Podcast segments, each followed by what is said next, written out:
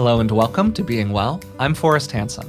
If you're new to the podcast, this is where we explore the practical science of lasting well being.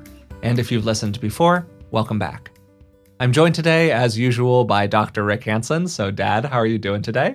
I'm good. I'm really happy to be talking with you, as usual. Yeah, same. And I'm actually really particularly excited for this episode today, which I've been looking forward to actually for a little while here. Today, I want to explore an idea that's had actually a really big impact on the way that I personally think about both psychology and personal development altogether. We all have things in life that scare us. Some of us are scared of spiders or earthquakes or the dark, as I was as a kid. Most of these things we can kind of push back against, or at least do our best to avoid. We can squish a spider, although I'm generally an advocate for trying to rescue them when possible or we can turn on a nightlight. But then there are other, deeper, more personal fears. Maybe a fear of vulnerable, open connection with another person, a fear that we aren't worthy, a fear of putting ourselves out there, asking for what we really want, being seen by other people, of shame or anger, or even having things just be still and calm inside ourselves. Some of these fears can become so core to who we are that we start to organize our lives around not having to experience them. These are our dreaded experiences, and they exert a quiet power over how we live our lives.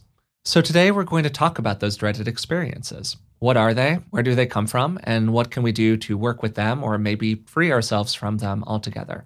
So, I'd like to start by saying that there's a lot of material related to fundamental fears of different kinds out there in psychology, and a lot of material also on the ways that we can organize ourselves around different kinds of fears. But I think that the phrase dreaded experience is actually a Rick Hanson original. And I've never really heard anyone else explain this idea quite the way that you do. So it's hard to have a truly original take on something. And I wanted to give you uh, some appropriate credit here. Ah, Thank you, especially from your kids, you know, who are some of the toughest audiences. the ultimate skeptics. Yeah, absolutely. So, I gave a kind of basic introduction into what a dreaded experience is in the introduction to the episode, uh, but I'd love to start with kind of your take on it. Is there anything else you'd like to add, or maybe what were you kind of seeing in human nature when you came up with this phrase? Yeah. So the essence of it is not original to me. I don't want to claim that, but I will definitely talk about how how I think about it. So I'll use myself as an example. So when I was a kid, I skipped a grade. I was really young going through school. And I, through my mom in particular, wanted people to think well of me on the one hand, yet on the other hand, much of the time that I was actually noticed by my, either my parents or my older peers turned out badly. Mm, mm-hmm. so that put me in a kind of a double bind. You know, in the classic line, I wanted to stick my head up above the poppies, but then the tall poppy, as the Australians say, would get cut off. Or in the Japanese proverb, the nail that stands out would get hammered down. So I, I was ambivalent about being seen, but I longed to be seen in ordinary third grade kinds of ways, but I was afraid of being seen. Mm, mm-hmm. And so what would happen then naturally is that there would be this three step process. And I think this three step process is a kind of like laps around the triangular track. It's a track with three sides, three step process. First step, there's a natural expression of the self. We want to be seen. We want to share an idea. We hope that people will be impressed by us, let's say. We want others to be nice, to move closer, to connect with us, or maybe there's an expression like we're angry about something or we're hurt about something or we don't understand something. There's some natural expression of the self. That's step one. Then step two is the associated expectation of pain. In my case, the natural expression was the desire to speak up in class, share my idea, and along with it, maybe have other people think, oh, he's smart. And so that was like the first step. But then the second step was, oh, I was afraid that if I was seen, people would think I was big for my britches, or they would find fault with what I had to say, or they'd point out that I was trying to be all uppity, and which would then make me feel bad. That's the dreaded experience in the second step of the triangular track. And I would feel, in my own example, kind of worthless, unwanted, crummy. Okay. Shame, a version of shame. And then in the third leg of the triangular track, boom, the defense against full self expression. So I would shut down. I would numb out of my body. I would get kind of sleepy and dissociative. I would not let myself speak up. Maybe I would say something as an attempt to look cool that wasn't really what I was going to say, which also would flop, whatever it might be. And that fundamental process, three steps, right? Natural expression of the self, expectation of pain, defense against natural expression of self can happen in three quarters of one second because the brain is so fast, especially with learning.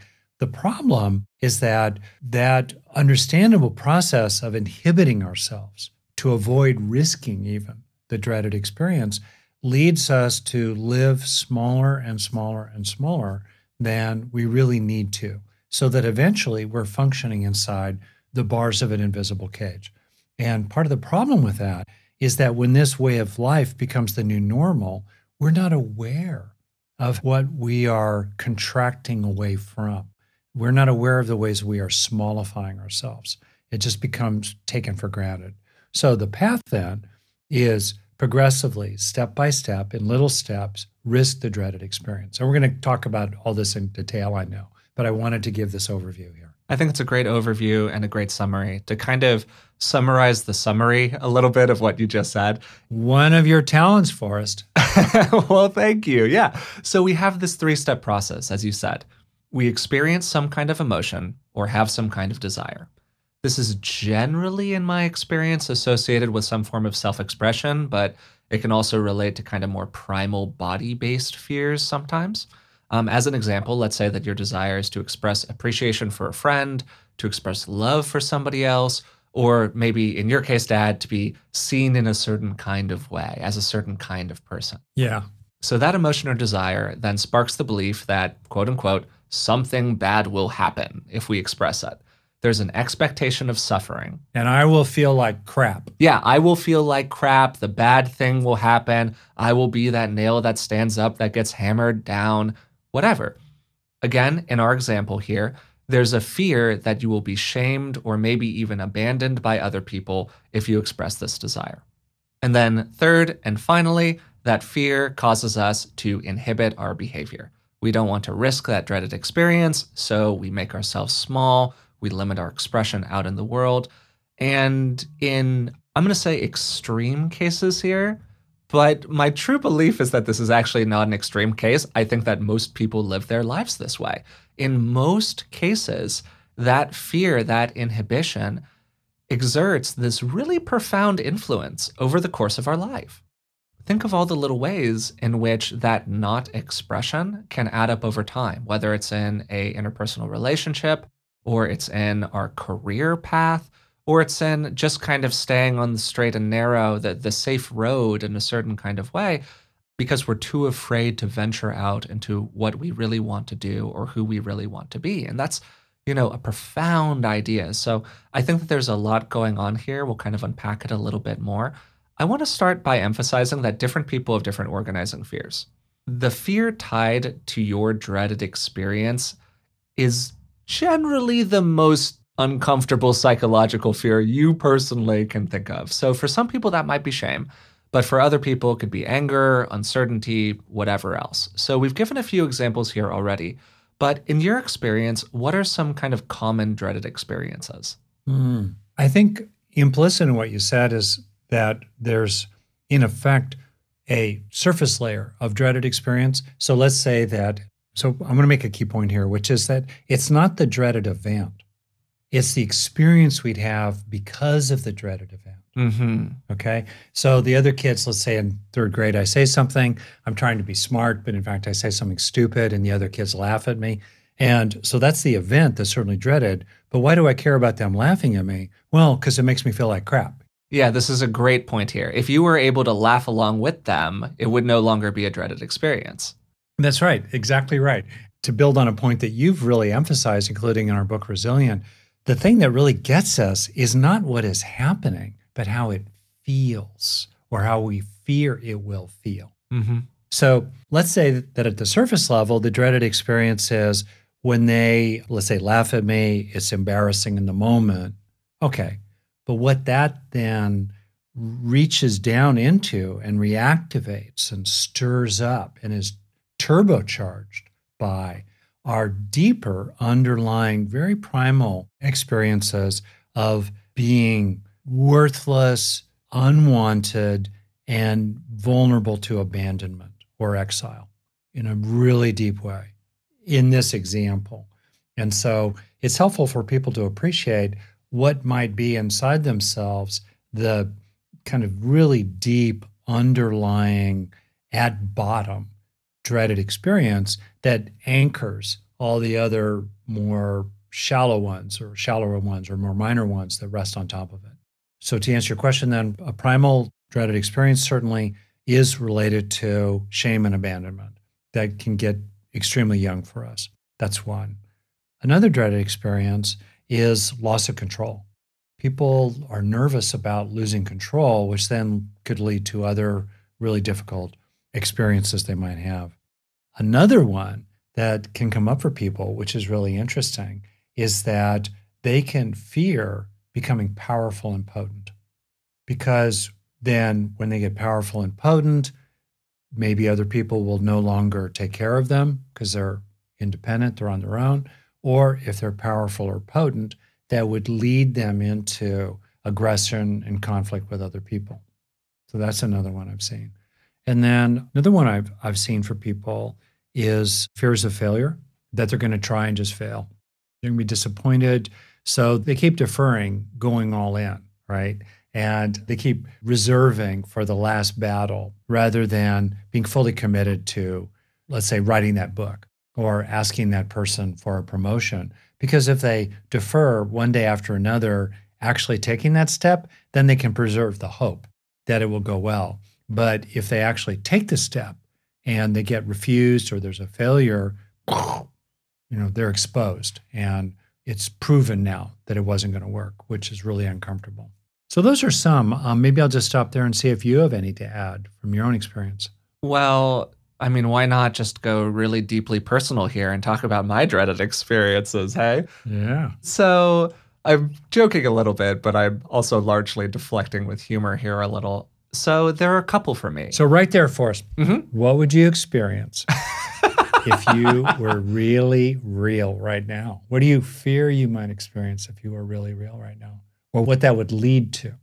Yeah, yeah, no, I think it's a great question. I mean, I think that for me in this forum on the podcast, I think that there's a desire to make it fun or to not be boring as a podcast host. That's kind of a very surface level one. I think that the kind of deeper things that that goes over is a you know a desire to feel good at a thing because I want to be perceived as competent inside of this space and all of the associated shame feelings that can get tied to well we have this thing that you know it's kind of crazy but tens of thousands of people listen to this podcast. Whoa you know that's a pretty exposed situation. So I do think that sometimes I can kind of orient my behavior on the podcast to present a certain kind of character that I think will be most consumptible for the people who are listening to it, as opposed to the kind of maximally authentic version of who I am. And so when we start to talk more about, hey, Forrest, what are your dreaded experiences? Like that's pretty personal. And I've gotten to a point with my relationship with those dreaded experiences that I feel comfortable talking about them publicly in a format that a lot of people are going to download. But still, I think that there's a certain amount of resistance associated with it. And I need to use some kind of soft coping mechanisms, like a little humor deflection or whatever else, to kind of get comfier with them. So, a uh, great question, Dad. So, that kind of ties into one of them, I think, which is absolutely around this idea that I just won't be that interesting for lack of a better way of putting it, that I'm just not that appealing or cool or whatever else. And even one layer down from that is a very fundamental one for me, which I think is a fundamental one for a lot of people. Feeling like a bad person is how I'll say it. Classic example of this is way back in childhood when my uh, sister was born and I went from being the absolute golden child to only getting, gosh, half of the attention You know, how horrible must that be for a little kid? You got less than half. Yeah, le- less than half. You have a newborn child. Yeah. That's what happens when someone's, yeah, nearly three and then an infant comes along. It's unfortunate, but real. Yeah. Mm-hmm. Yeah, absolutely. And so there's this kind of story that gets told inside of our household about having the experience of me being a little kid and kind of going into the uh, parental bedroom and basically saying, I feel like a bad person. I feel like a bad knight, is what I said exactly. Bad soldier. Yeah, bad soldier. And that feeling of kind of exile from the parental unit, which gets into something we'll talk about in a second, which is where do these experiences come from? And a lot of them are very primal and very young developmentally. Like these are the experiences that we had as a little kid. Another one that's maybe not quite as deep for me, but is still certainly there, is fears that relate to anxiety. And for me, I think that that manifests as loss of control, like you were saying before. The feeling that if I'm not kind of driving the car, something bad might happen when the other person is driving the car. And I don't think that that one's as like deeply psychological, but it's absolutely a tendency that I have that's created some maladaptive behaviors in my relationships for sure. And I've definitely had to work with it. So those are two for me. And I think they're pretty common ones. Other ones might be, as you were saying, Dad, like being viewed as too strong. You could also be viewed as being too weak in a variety of ways. Well, I'm very touched as a father and also as someone who is kind of a therapist at this point by training in nature by what you've said there, Forrest. And I want to kind of highlight two things out of what you said. One is that it's normal to avoid certain kinds of experiences, right? Putting your hand on the stove and burning, or to do appropriate little things as we interact with other people to avoid trouble and keep things on a good keel and avoid looking like an idiot or a jerk. You know, there's a place for that kind of stuff. So it's it's not categorically problematic that we try to avoid certain kinds of experiences. It's completely understandable. It's when that avoidance begins to constitute an invisible cage that flattens our self-expression, flattens our growth trajectory through life because we're playing smaller than we need to play and feels burdensome and depressing even. So that's where it's problematic. And then the other thing I want to point out, just related to your example, is that this structure of effectively the memory of the dreaded experience very often is grounded in really normal range experiences in life. Trying to compete in sports and coming in second place and feeling horrible about it and just saying, forget it, I'm never going to compete in sports again, for example. It's not that there was a trauma there, it's just that it was a normal kind of developmental experience. Having a, a sibling come along, I had that too. I was uh, like you, firstborn. I'm sure I had my own emotional injuries uh, related to when my sister came along. And so it doesn't mean that people have to have had terrible life situations to be functioning within the bars of a small invisible cage. Mm. Yeah, absolutely. I think that dreaded experiences can come from a lot of different places it doesn't have to be per se a traumatic event or what we might commonly think of as being a fully traumatic event, although it certainly can be. A lot of the time, it comes back to the impact of our early childhood experiences, the things that happened to us when we were really, really young. And particularly to use a line that you've said in the past that kind of stuck with me what did you learn about the world when you were young? And how does that learning infiltrate our understanding of our relationships and dynamics with other people today. To just share a little bit here, maybe think about this while I'm saying it if you're listening.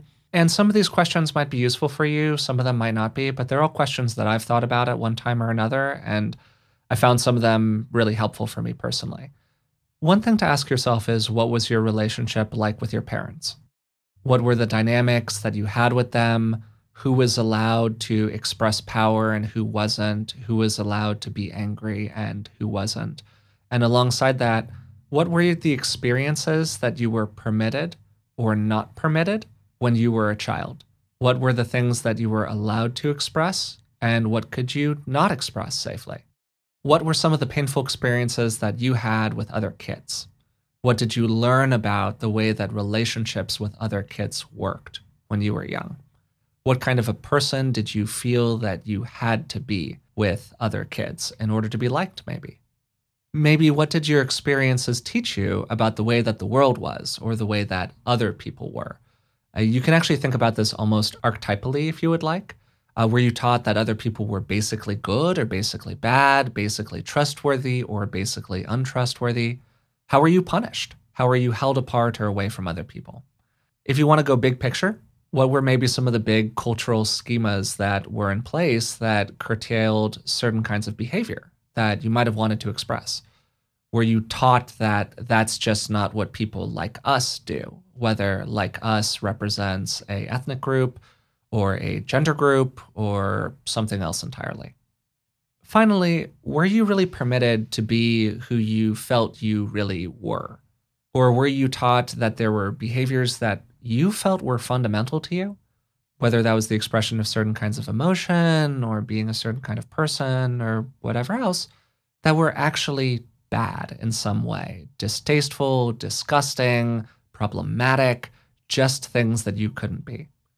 And you can kind of blow this up into your life today altogether. How do those things infiltrate your life today? How are there residues from those beliefs that are still clinging to you now? And which of those are useful? As you were saying, Dad, there are useful things we learn when we're young about things not to do with other people. You know, you, you got to curtail your behavior a little bit to live in a polite society, probably. But what's not useful that's there? What's there that's holding you back? What's there that's repressing your behavior? And do you still want to feel that way? Or do you want to feel maybe a little differently? So that's my spiel. That's my list. What do you think, Dad? Great list. Kind of a structural summary that I think of is in terms of three categories. Number one, what kind of experiences did you have as a kid, as an adult, that you directly experienced that are sources of dreaded experiences? Second, what did you observe other people experiencing? For example, I've talked with many people over the years who had a sibling who was real rambunctious or loud or strong willed or just feisty. And they saw a lot of punishment or difficulty coming at uh, their sibling. And so they basically took away the lesson don't be like that myself. Or maybe just going through school, you saw someone, or you were in a work situation and you saw someone getting ostracized or shamed or cast out or fired or something happened to them if they challenged authority. So then you said to yourself, whoop, never challenge authority it could feel horrible. So that's the second source, vicarious observation of a dreaded experience. And then third, what do you imagine could happen? You never had it happen to you. You never saw it happen to another person, but you just sort of imagined it based on your own reflections. For example, you might have thought to yourself, for whatever reason, that, you know, it could go really badly if I come up with an idea at work and put it out in meetings and people don't like it. And then I would feel really bad if people don't like my idea. So I'm just based on imagining. It never happened to me because I never put it out. It isn't like I've seen another person get punished for coming up with an idea in a meeting, but I just worry about it. I just think it could happen. So I'm going to stay away from it. I think that's a great structure. Yeah. And it's a really good way to think about it. Again, to emphasize, everyone's going to be a little bit different here. And this is something where it's really about personal reflection and coming to yourself what you think your dreaded experiences are. Then, for me, even just identifying that I had a dreaded experience was a huge part of kind of coming to terms with it. Uh, because you can start to see all of these little ways that it infiltrates your life and it affects your behavior, sometimes in very, very subtle ways. And then you start to kind of see it everywhere which can be revelatory on the one hand and pretty frustrating on the other hand. So let's start to talk a little bit about how we can begin to risk those dreaded experiences or work to relax those fears. You generally have a three point plan to the three point plan, Dad. So I'm I'm going to toss this question to you because I know you've got some ideas here. well, that's great. Uh, well, first off, I think it's really important to highlight a key word here risk. Mm, mm-hmm. That's the idea that it could happen. So we don't even want to risk it. But because we don't want to risk stepping outside the bars of our invisible cage, then we stay inside our invisible cage. And we never test the theory that if I were to push on those bars, I would feel terrible, right? So we then continue to live in the frame of that belief system because we've never subjected it to the tests of actual reality. So, risk. And a way into this also is to think about what happens when you're a kid, especially. Sometimes this would also describe certain kinds of situations as an adult, depending on what your situation is. Number one, bad events happen a lot. There you are as a kid, people are criticizing you a lot, everything you do is wrong. You're at school, other kids are kind of indifferent or mean to you. Bad stuff happens frequently. So the odds of it are really high when you're a kid. Second, when it happens, you feel horrible because you're a kid. Your nervous system is sensitive. Literally, there is insufficient or there's incomplete maturation of the nervous system in childhood. And there's research that shows that typically young children feel things more intensely than as we get older. And by the way, this is analogous to what non human animals might be experiencing as well, which calls us to be kind to them because the intensity of their suffering could be akin to the intensity of the suffering of young human children as well. So, second part, it hurts like hell. Third part, you can't do anything about it. You're seven years old. You're seven months old. You're 17 years old. You don't know how to cope with these feelings. Yeah, you don't have a credit card. You can't get away from the jerks. Yeah, you're a prisoner. You're not able to leave school, or if you do, you get in big trouble. And you don't have good coping skills internally. You don't know how to, know how to manage your reactions. You haven't been listening to the Being Well podcast oh. and mainlining Forrest wisdom. and that's how it is. So, based on all that, right, there you are as a kid coming into adulthood, transferring into adulthood, how it was for you as a kid in terms of these three features high likelihood of bad event, which then would lead to feeling horrible, which you could do nothing about or real little about, right? But as an adult, each one of those three assumptions is probably really wrong. First of all, the frequency of a bad event, if you do, for example, speak up or something like that, is not at all as high as it was when you were a kid because you're with different people and you've been choosing different people. And also, you're functioning in more adult environments where people are usually more polite and kind of controlled than they are when you're in seventh grade. So, number one, the likelihood of the bad event is vastly less than what it was when you were a kid. Second, how bad it would feel is probably also not at all as terrible as you expect because you're an adult. You've got layers of buffers inside. You know, you might feel bad for an hour, maybe a day, but that's kind of about it. So you're not likely to feel as bad as you expect you would, even if in the unlikely event the dreaded experience occurs. Third, even if the unlikely event happens, and even if it still feels pretty bad, now as an adult, you have many more ways to cope with it. You can be mindful of it. You can bring self compassion in. You can change the channel. You can leave the room. You can drive away. You can do one thing or another to, you can confront the person who's been messing with you and assert toward them in a way you couldn't, let's say, as a kid. So it's really helpful, kind of structurally, to appreciate that the expectations that underlie the maintenance of the bars of your invisible cage are really wrong today, probably, compared to the way it was when you acquired those expectations when you were young. Mm-hmm. Great summary, Dad, of a lot of stuff. And kind of relating to that, our as somebody who's really struggled with skin issues like acne over the course of my life, I know just how great it is to not stress about what's going on with your skin. That's why I'm excited to tell you about today's sponsor, OneSkin. Their products make it easy to keep your skin healthy while looking and feeling your best. No complicated routine, no multi step protocols, just simple, scientifically validated solutions. The secret is OneSkin's proprietary OS01 peptide. It's the first ingredient proven to work with the aging cells that cause lines, wrinkles, and thinning skin. And as somebody who's used plenty of complicated routines in the past, I love the simplicity of using their OS01 face topical peptide. Just cleanse, pat your skin dry, and apply it twice daily. Get started today with 15% off using code BEINGWELL at oneskin.co. That's 15% off oneskin.co with code BEINGWELL. After your purchase, they'll ask you where you came from, and please support the show and tell them that we sent you. If you're like me, you've probably started to pay closer attention to your long term health as you've aged. Turning 35 was a bit of a wake up call for me, and I'm always looking for good sources of information because it's often really difficult to separate fact from fiction when it comes to our physical health. We had Dr. Tim Spector on the podcast a few years ago. He's a professor of genetic epidemiology and the scientific co founder at Zoe. And the Zoe Science and Nutrition podcast is truly one of the best resources out there when it comes to this stuff. With the help of world leading scientists, they help you make smarter health choices every week. And you don't have to just take my word for it. Avid podcast fan Stephanie's Apple review says the Zoe Science and Nutrition podcast is a life changing, science based, myth busting podcast. That's a must listen for anyone who eats food and wants to understand how it affects their body. With the Zoe Science and Nutrition podcast, you can join Stephanie and millions of others transforming their health. Find it wherever you listen to podcasts.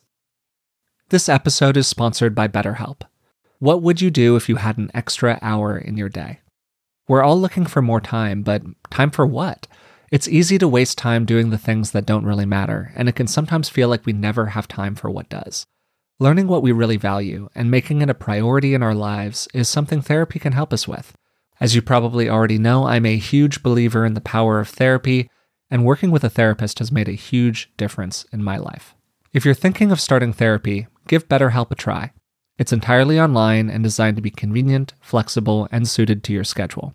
Just fill out a brief questionnaire to get matched with a licensed therapist, and you can switch therapists at any time for no additional charge. Learn to make time for what makes you happy with BetterHelp. Visit betterhelp.com slash beingwell today to get 10% off your first month. That's betterhelp, H-E-L-P dot com slash beingwell. Elemental memory is extremely powerful. Mm-hmm. You might not be able to consciously remember what happened to you when you were five or six years old, but part of you remembers, even if it's on a very subconscious, very deep level. There's a lot of interesting research into books, for instance, like The Body Keeps the Score, which talk about trauma memory and the body and things like that. The long and short of it is that we don't know exactly what's going on, but the developmental memory of the brain, of the body, of the whatever else is extremely powerful. So just because you're not conscious of these things doesn't mean that they aren't happening to you. And alongside that, one of the powerful practices that I've found is putting myself very much in the present moment. And you can talk about that from like a mindfulness perspective, you know, be in the present moment. But I mean it kind of literally, like remembering that I am here now and not there then is actually a really powerful practice because it reframes everything as you're saying in terms of your current capabilities. It's not about, oh, I'm having this sense memory of being a seven year old on the playground with the other kids and they didn't like me and that felt really bad. It's no, I'm here today with friends that I have chosen who have shown in a hundred different ways that they really like me and really want to support me. And yet I am still curtailing my behavior. Wow, isn't that interesting? And that's the way that has been really helpful for me to approach it. Now, to be clear, this is still a work in progress. I am still curtailing my behavior in a variety of different ways with these groups of people. But there's been some movement there, there's been some growth. And the more that I've been able to very carefully kind of give myself, and I'm going to use a term a little bit incorrectly here, but bear with me, give myself a sort of gentle exposure therapy where I take little versions of risking the dreaded experience, little ways where I can do it and still feel safe and secure inside of myself, where I'm doing it enough to feel a little destabilized but not so much that I'm not willing to do it at all, has been a very, very powerful practice for me. Well, you are highlighting the real essence of the practice that you and I are talking about. And for me, honestly, the process of risking the dreaded experience uh, has been definitely in the top five personal growth, personal healing methods I know. Absolutely, including with some uh, sort of bonuses that we're going to talk about in a minute. So, to kind of go into it, then, first, it really helps to recognize that you're on the triangular track. And where we usually notice it is in the third leg of the track, the implementation of the defense against the full self expression in order to avoid. the dreaded experience, or actually, in order to avoid even risking the dreaded experience. That's usually when we notice it. And for example, there you are in a conversation, and someone is maybe making a kind of bid for greater closeness. Maybe they're being a little more self disclosing, or they're being particularly warm with you that normally would kind of draw us toward them.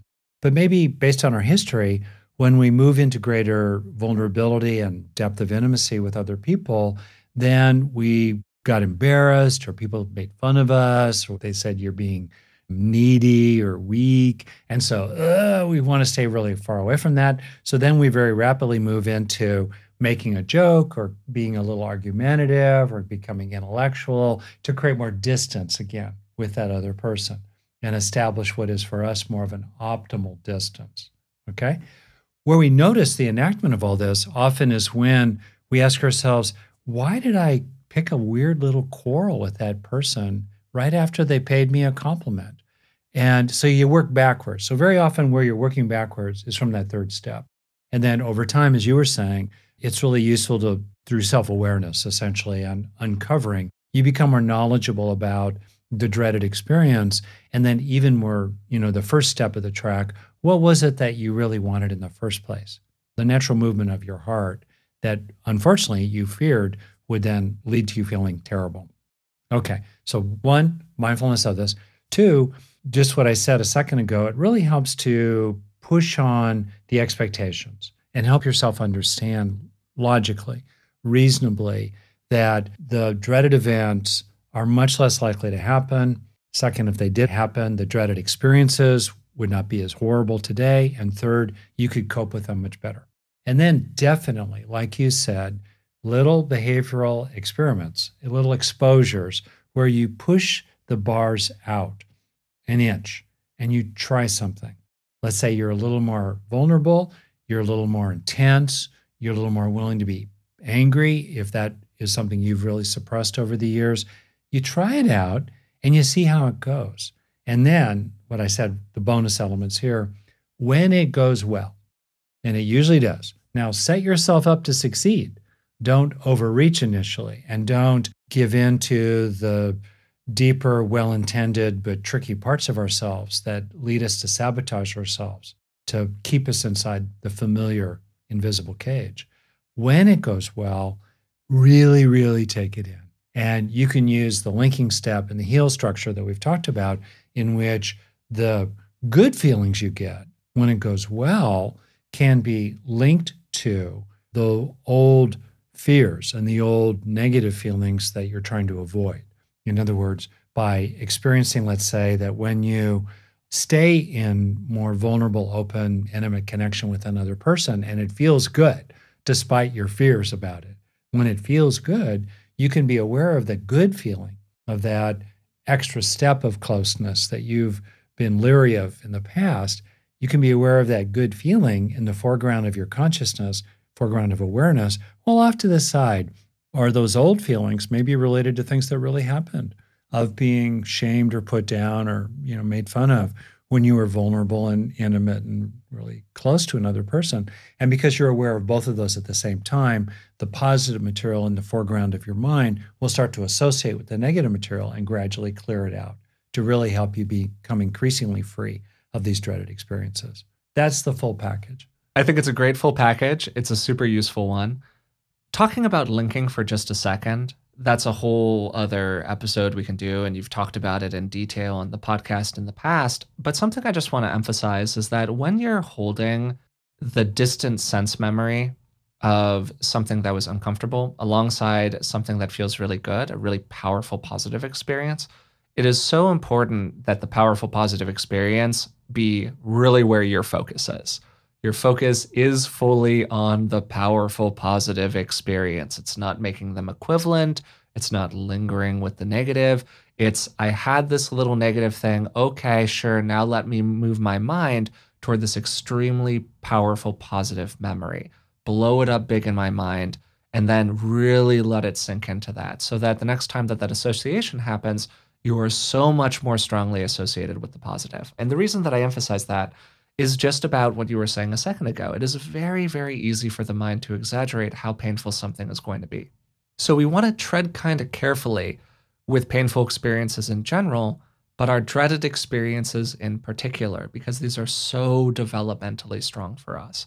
So even a drop of the dreaded experience, if you will, needs a lot of powerful positive association to kind of dilute it. So that's the reason that I kind of give that little caveat there.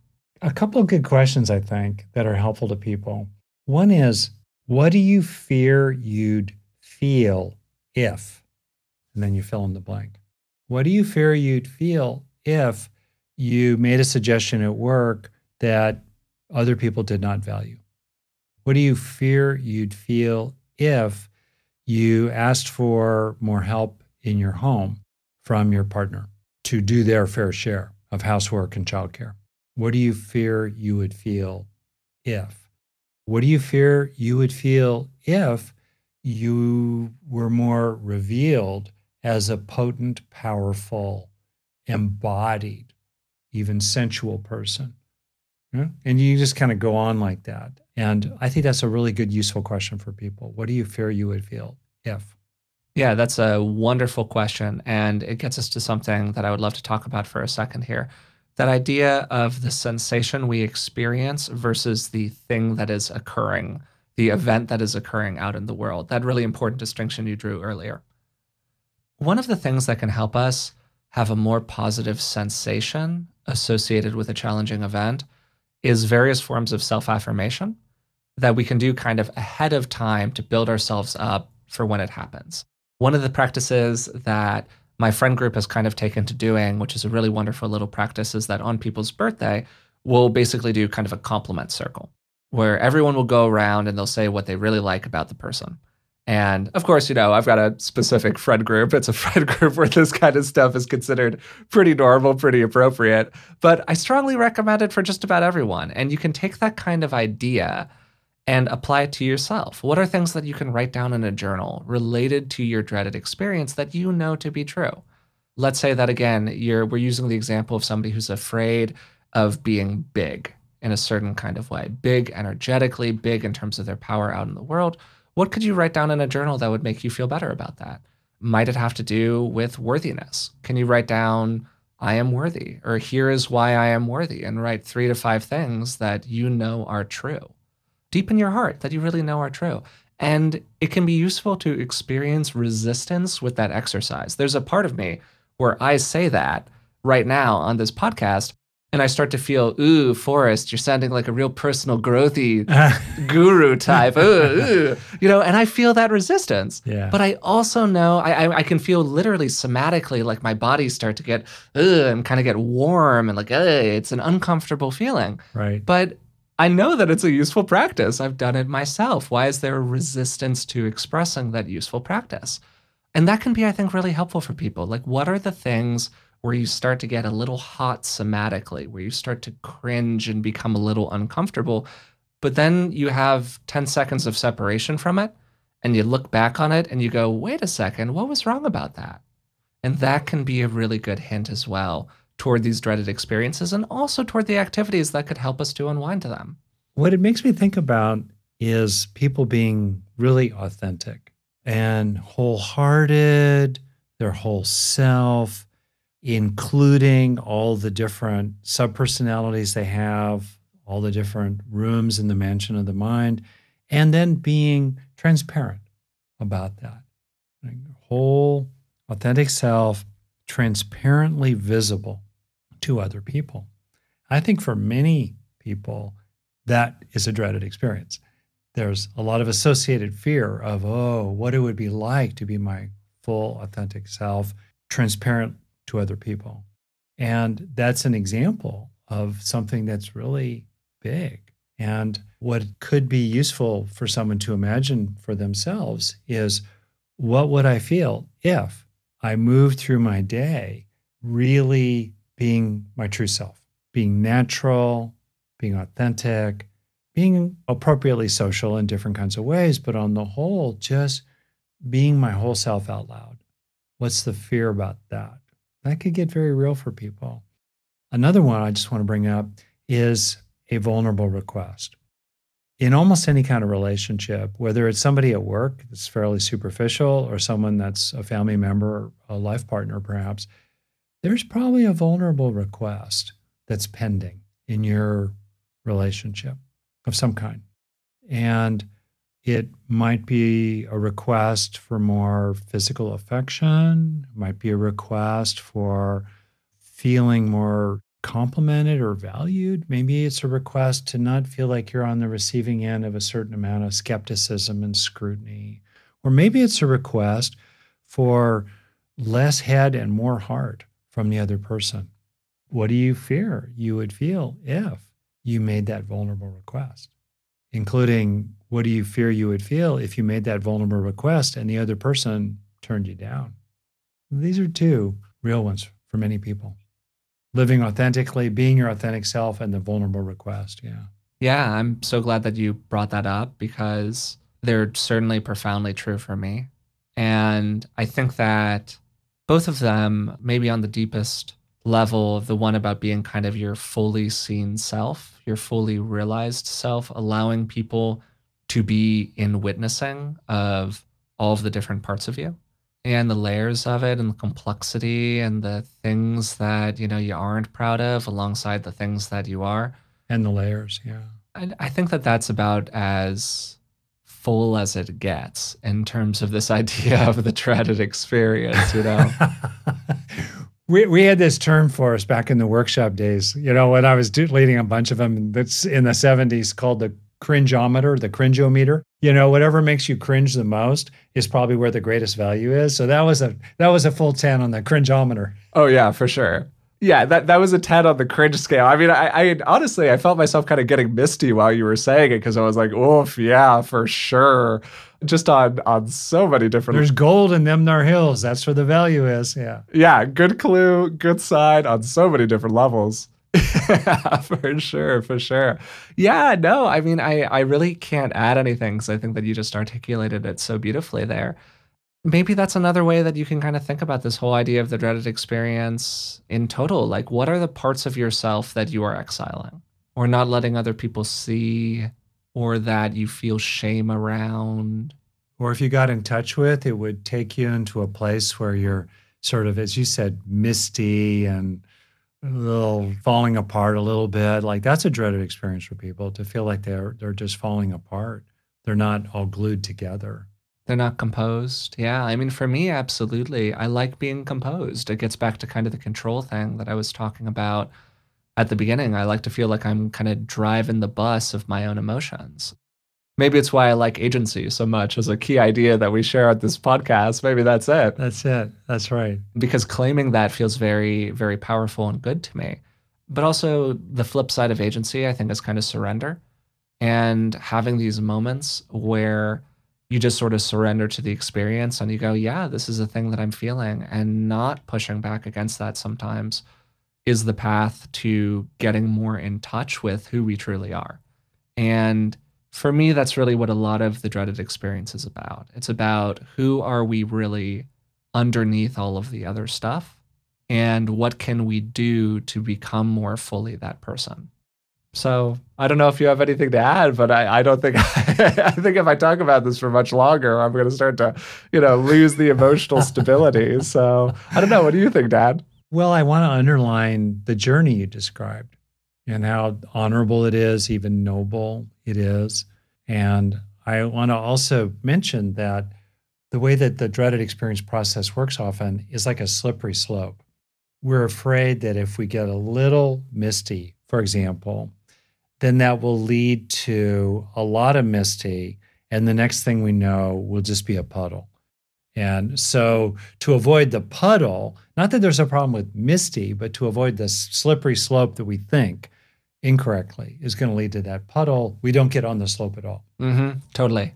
We've explored this a lot. And maybe I'll just perhaps finish on the thing that's been helpful to me is to feel that I have allies with me when I'm stepping into the dreaded experience whether it's Luke Skywalker going into the cave to confront Darth Vader, who turns out to be his father. Sorry, spoiler for those who haven't seen the movie. and uh, or for myself, uh, being pushing and pushing on, which I was terrified of being seen in groups, for example. So, what I would do in college, I made myself join encounter groups. I made myself, 1% of me knew I needed to do something that 99% of me was screaming and clawing and trying to not do. Right. So I put myself in that situation that I knew would make me grow, and then I would grow a little bit from that. And to do that, I did feel like I had allies with me. I had beings who cared about me. I had sort of the wisdom of therapists I knew who just were really crystal clear that I needed to do this. I think deep down inside, I probably had a certain ally that's our own natural courage and a kind of moxie that says, Crikey, I'm sick of living small here. I'm sick of living in this invisible cage. It's not fair, it's not right, and I'm going to push those bars back. That internal sense of moxie also is an ally. So people might, after they ask themselves the question, what do I fear I would feel if, they might ask the question, what could I draw upon that would help me risk this fear? Mm, that is a great question. I think it is a wonderful capper for the episode. What could I draw upon as I risk this fear is a great thing to meditate on or think about in your own life and ways that feel really authentic for you. What are the resources that you really, truly, deep in your heart know that you have, even if they're just inside of yourself? And yeah, I really enjoyed this one. I thought this was a lovely conversation, Dad, and thanks so much for doing it with me. Oh, my pleasure. And I could say so many other things for us, but I'm I'm really glad that you're engaging this material. Yeah, yeah, no, truly. It's been, you know, one of the really useful parts, I think, of my personal development work in my own life. And certainly as a part of kind of your material in the bigger constellation of it that I found just super powerful. So today we had a conversation that I found really, truly personally useful. We talked about the dreaded experience, which is a concept that Rick introduced to me when I was really pretty young and it was so helpful in terms of understanding my life and my behavior. Each person's dreaded experience is unique, but they tend to all follow a similar pattern.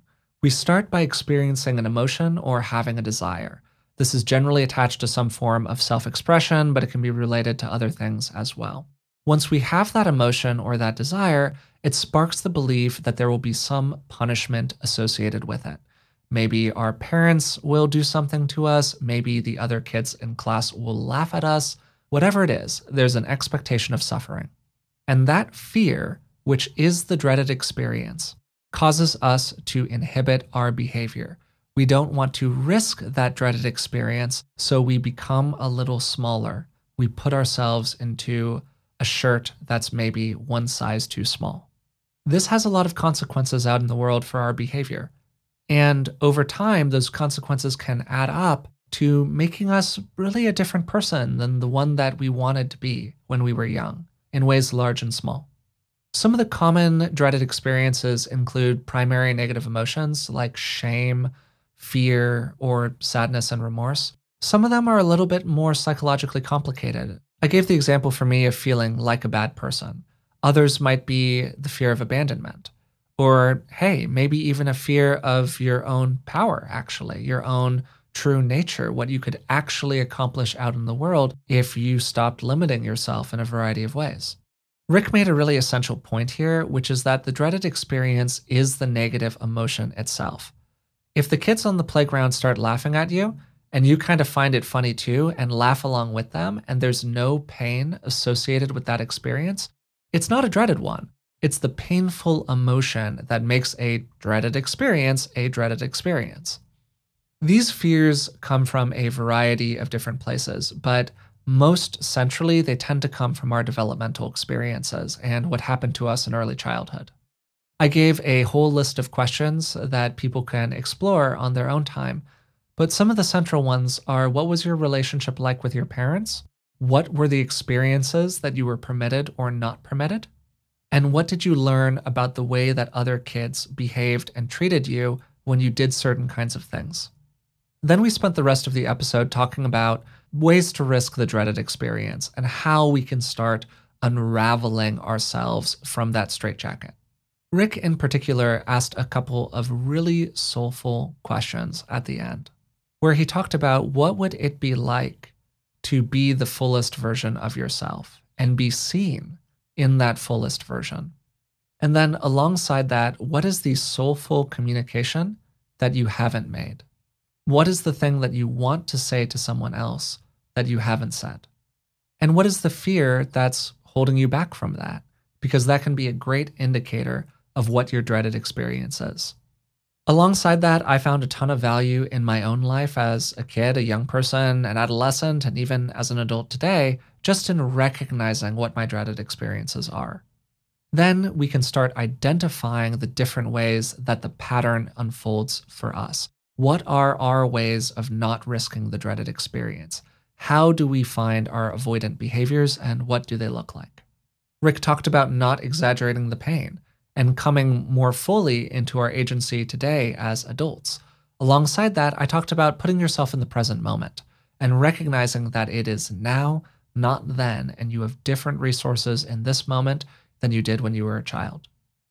Then, finally, you can start to practice with your dreaded experience. You can perform gentle forms of kind of exposure therapy, where in safe ways, you give yourself an opportunity to gently touch the dreaded experience with someone who you're pretty confident things are going to go well with. And then feel it for a moment and give yourself the experience of it being okay in the end. You weren't hurt. You aren't scared. Everything is okay right now. So, thanks so much for taking the time to listen to this episode today. It's truly one of my favorite ones that we've ever done, and I hope you enjoyed it as well. As a quick reminder, registration for Rick's online Foundations of Wellbeing program is now open. The Foundations program is a year long course in deep personal development that'll teach you how to change your brain in lasting ways. And it'll walk you through how to grow 12 key strengths like courage, confidence, and compassion in your mind and heart. Our holiday sale is going on right now, and podcast listeners can use the code BeingWell10 in all caps. That's being well as one word, and then the number one and zero to get an extra 10% off the purchase price. There are also need based scholarships available, and if you're a mental health professional, you can get continuing education credits from it as well.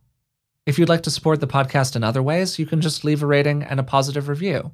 Or join us on Patreon. It's patreon.com slash beingwellpodcast, where for the cost of just a couple cups of coffee a month, you can support the show and receive a bunch of benefits in return. Also, hey, you can always just tell a friend about it.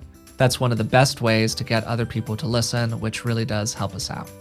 So until next time, again, thanks so much for listening.